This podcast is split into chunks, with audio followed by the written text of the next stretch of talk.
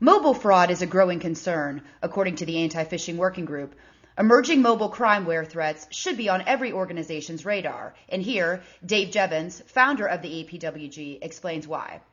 Dave, we've been talking about mobile threats for quite some time, but is there evidence now that some of these threats are actually materializing in the wild? Tracy, there is evidence, and we've published a, uh, a research report and an addendum to it with technical information that's been compiled over about six months with uh, help from a number of the members of the APWG Mobile Security Working Group, a number of the security vendors uh, out there, as well as university folks and independent security researchers. And what we're finding is that the criminal underground that for the last five to 10 years has been targeting primarily PCs with malware, fraud schemes, phishing, spear phishing, APTs. They've taken their focus and have started to move it towards the mobile platform with malicious apps, malware, Wi-Fi takeovers, fake banking apps, etc. So, Dave, you've touched on malware and, and, phishing, but are there new cyber threats that are aimed at mobile that the APWG has now identified? Tracy, we've identified a number of new attacks that are specifically targeted at users of mobile devices. On the PC side of things, most of the attacks have traditionally involved malware, which exploits vulnerabilities in the operating system kernel or in applications such as the Internet Explorer browser, or more recently, vulnerabilities in common plugins such as the Adobe Acrobat Reader or Flash or Java and JavaScript. So they've typically been lower level type of exploits of bugs in a system. On mobile, we're seeing less of that because the operating systems, in particular iOS and Android, are generally newer operating systems with a stronger security model than broader legacy OSs like Windows. So the threats are different. And the threats that we've been seeing include what we would call malicious applications. So not malware per se in the way that we're used to it on Windows, but applications that users are tricked into willfully and purposefully downloading. An example would be there were versions of Angry Birds, the game, which cost money to purchase, and there are now versions of those that have been taken, hacked, malicious code been added to them, and they are posted for free on offshore marketplaces where people can easily find them and they willfully download them unaware that it's not the real version of Angry Birds. We've also seen what we call SMS stealer applications that, get onto the user's device and that will intercept SMS messages that may be sent to them from their bank or increasingly from other online services as a form of two-factor authentication or transaction authentication. And we've also seen network level attacks primarily at the Wi-Fi level or um, behind the Wi-Fi and the DNS, either at the Wi-Fi or at the ISP. Um, and those include poisoning or takeover of the DNS inside of, of hotspots that have the default admin password. So those are attacks not just at the device, but actually at the Wi-Fi hotspots that everybody is using these devices to connect through. So those are some of the new types of attacks we're seeing against mobile users. Now, the APWG recently issued a report about some of these emerging threats. What are some of the highlights from that report, Dave? The big message here, as you look through the report, and the final conclusion is that malicious and fraudulent activity on the mobile platform is growing much more quickly and will continue to grow much more quickly than it did on the PC platform over the last 10 years. And the reason is because over 10 years, a cybercrime underground has been created all around the world. It's composed of people who write phishing kits and people who write malware and people who have zero day exploits and people who know how to push them out and spammers and there's people who run what we call bulletproof hosting where you can host these malicious apps, malware, etc., and you can't get them taken down. The fraud on the back end, how they monetize, how they use mules to move money around the world. That infrastructure took 10 years to build. That is in place today, and they have now figured out that everybody's moving onto the mobile platform, and that whole criminal underground is moving to monetize the mobile platform. The other takeaway is that there are going to be new types of threats that are going to come after devices as they start implementing NFC payments using your mobile phone. That's going to be trillions of dollars of transactions in the future. Your phone is your wallet and they're fine tuning this infrastructure to start waiting for that to be able to be exploited. And we can expect large scale attacks and exploits against these devices through these fake applications and that sort of thing as the phones become more and more payment instruments. The other thing that we've got in the report, in addition to a number of technical descriptions and examinations of specific exploits and specific malicious apps is by working inside of the criminal underground, we've got a snapshot from this year, from the end of Q1, that looks at the different toolkits and services for malicious fraud and mal- attacks against mobile devices and the pricing. What is the criminal underground selling these services and tools for? So that's also an interesting glimpse into what we're up against. Dave, you've touched on some of the issues that would touch financial services as far as mobile payments, but I'm also curious about the authentication piece. Is there some concern there as far as mobile banking would, would come into play? Some of the authentication challenges or areas that may be vulnerable when it comes to mobile banking? Yes, we do look at a number of the authentication challenges and attacks against authentication mechanisms. This breaks down into a couple of areas. One of them is the widespread use of SMS or application based messaging as a second factor of authentication for regular PC based banking. That is being regularly exploited.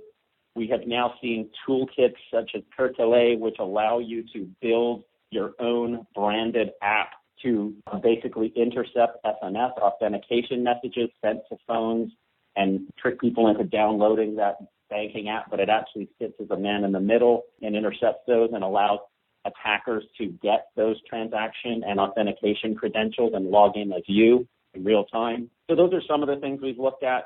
There are also uh, the threat that a user is on a jailbroken or rooted phone, which basically means if the mobile banking app on that phone or tablet is not checking to see if the device is rooted or jailbroken, then all bets are off on authentication because the phone will have absolutely no security if it's jailbroken or rooted. And that is something that is of great concern when you're opening up mobile banking with the ability to perform transactions doing transactions on mobile is increasingly under demand. It's, it's demanded from users, but not just at the consumer level, also for wholesale banking. CFOs and finance people want to use tablets to authorize payments. So that is definitely a, a real concern for us. And then lastly, people are worried about how do I authenticate a user on a device. If the mobile device does an SMS actually do anything, our belief is it actually does work as a two-factor. It at least proves that they possess that device. On an iPad or an Android pad, it's a little different. So there are some challenges still to be worked out there. So there's obvious challenges for banking, but are there other sectors that should be concerned about some of these emerging mobile threats? Anybody who is allowing employees to bring their own devices, in particular these mobile devices, into the workplace or to connect from them to internal workplace applications, whether it's the SAP system, the payment system, any form of intellectual property, even a SharePoint, um, or who are allowing employees to use those to connect to third-party cloud services that they might be using, like Salesforce.com or Google Apps needs to be concerned about the very same issues around detecting jailbroken and rooted phones, malicious apps on the user's phone. I'll give you an example. There are some apps out there that, while not specifically malware, will leak corporate information. And this is applicable to banks and any other company out there. Think of a user on their own pad and they've got an app that uploads the entire address book to a server out in the cloud. That address book may include all of the addresses of everyone in your corporate directory, their name, email address, phone number, job title perhaps. that information is now being uploaded by one of your users out into some cloud, whether it's malicious or not. That information is now out there with no control by IT, and that is perfect fodder for spear phishing back inside the company. Dave, is there one type of mobile platform that you would deem to be more vulnerable than another? Tracy, there are. In general, what we have seen is that the users of the Android platform are more at risk than users of the iOS platform the Apple platform or the BlackBerry platform. And this is not to say that Android is an inferior technology because it isn't, but Android and Google have a very much open policy to the operating system and to the apps that can run on it, whereas BlackBerry is a very closed system and the Apple system is quite closed. They do have an app store, but effectively, unless your phone is jailbroken, you're only downloading apps from the App Store or a corporate app store. And so there's much more security control around those apps. When we look at Android, the, the that we're seeing 95% of the successful attacks and malicious apps being published for Android, one, there are thousands of different versions of Android operating system. With Apple, there is only the current version and the previous ones of that OS, and they're all controlled and issued by the vendor, by Apple. The Android platform is open source. It's open. So the last time I checked, there were over 6,300 different variants of Android that had shipped. So that means there's a lot of version skew, patching. There also can be configured by the vendor, so there could be lots of security issues with different versions. The other reason that we see a lot of attacks against users of Android is that it's very easy to download apps from places other than the Android Play marketplace. In fact, there are companies like Amazon who are creating alternate marketplaces, commercial marketplaces. So users are encouraged and in fact want to use other marketplaces. We've seen over 120 different marketplaces, some legit, some full of pirateware and malware for the Android platform. So it's not that the platform itself is any less secure, it's how it's configured and how open it is. And Dave, are there certain international markets that are at greater risk than others? Yes, we have seen that in the current form, the European market appears to have a much more aggressive, developed set of attackers that are going after users of mobile devices than in the United States, Canada, etc. The reason for that is that mobile devices, mobile banking have become much more prevalent in Europe than in the United States much more quickly.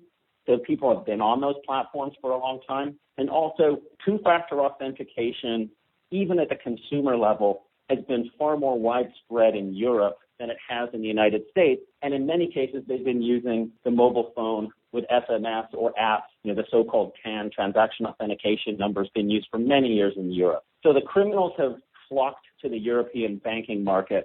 However, it doesn't mean that it's necessarily more or less risky because the exact same technical infrastructure, et cetera, is, is in both different continents. So we can expect that they will be taking their wares, if you will, and moving in more aggressively into the American market. And Dave, before we close, are there any final thoughts that you'd like to share about the APWG's report or mobile concerns generally? Well, I would encourage folks to take a look at both of the mobile reports. One of them looks at the cybercrime underground, the infrastructure, the pricing models, effectively what we're up against and how sophisticated it is and where the new threat vectors are coming from. The second report, more for pure IT security professionals, goes through an analysis of many different malicious applications, malicious social networks, supporting infrastructures, SMS stealers, phishing, smishing, etc., hosting providers. So there's two accompanying reports on mobile security. Encourage people to look at them. The last thing I'll say is that, you know, many people thought the days of effective phishing were somewhat behind us, that the phishing still continues at the highest levels or some of the highest levels we've ever seen it, but the effectiveness has, has gone down as people have been educated and as filters have gotten in place. What we have seen though is that phishing and in particular spear phishing targeted phishing against individuals is far more effective when in, individuals are using mobile devices than when they're using PCs. So we have a whole new set of things to be concerned about. I'll finish by saying that mobile banking apps are great. They're flourishing. However, many of the developers of mobile banking apps are not security experts and I encourage banks who are deploying mobile banking apps to go to the trouble of having a third party analyze those apps, do a penetration testing, and check to make sure that security, certificate validation inside of SSL, things of that nature are actually implemented correctly. You can get copies of the reports at www.apwg.org under the resources section. Look for the Mobile Security Working Group. Again, we've just heard from Dave Jevans of the Anti Phishing Working Group. For Information Security Media Group, I'm Tracy Kitten.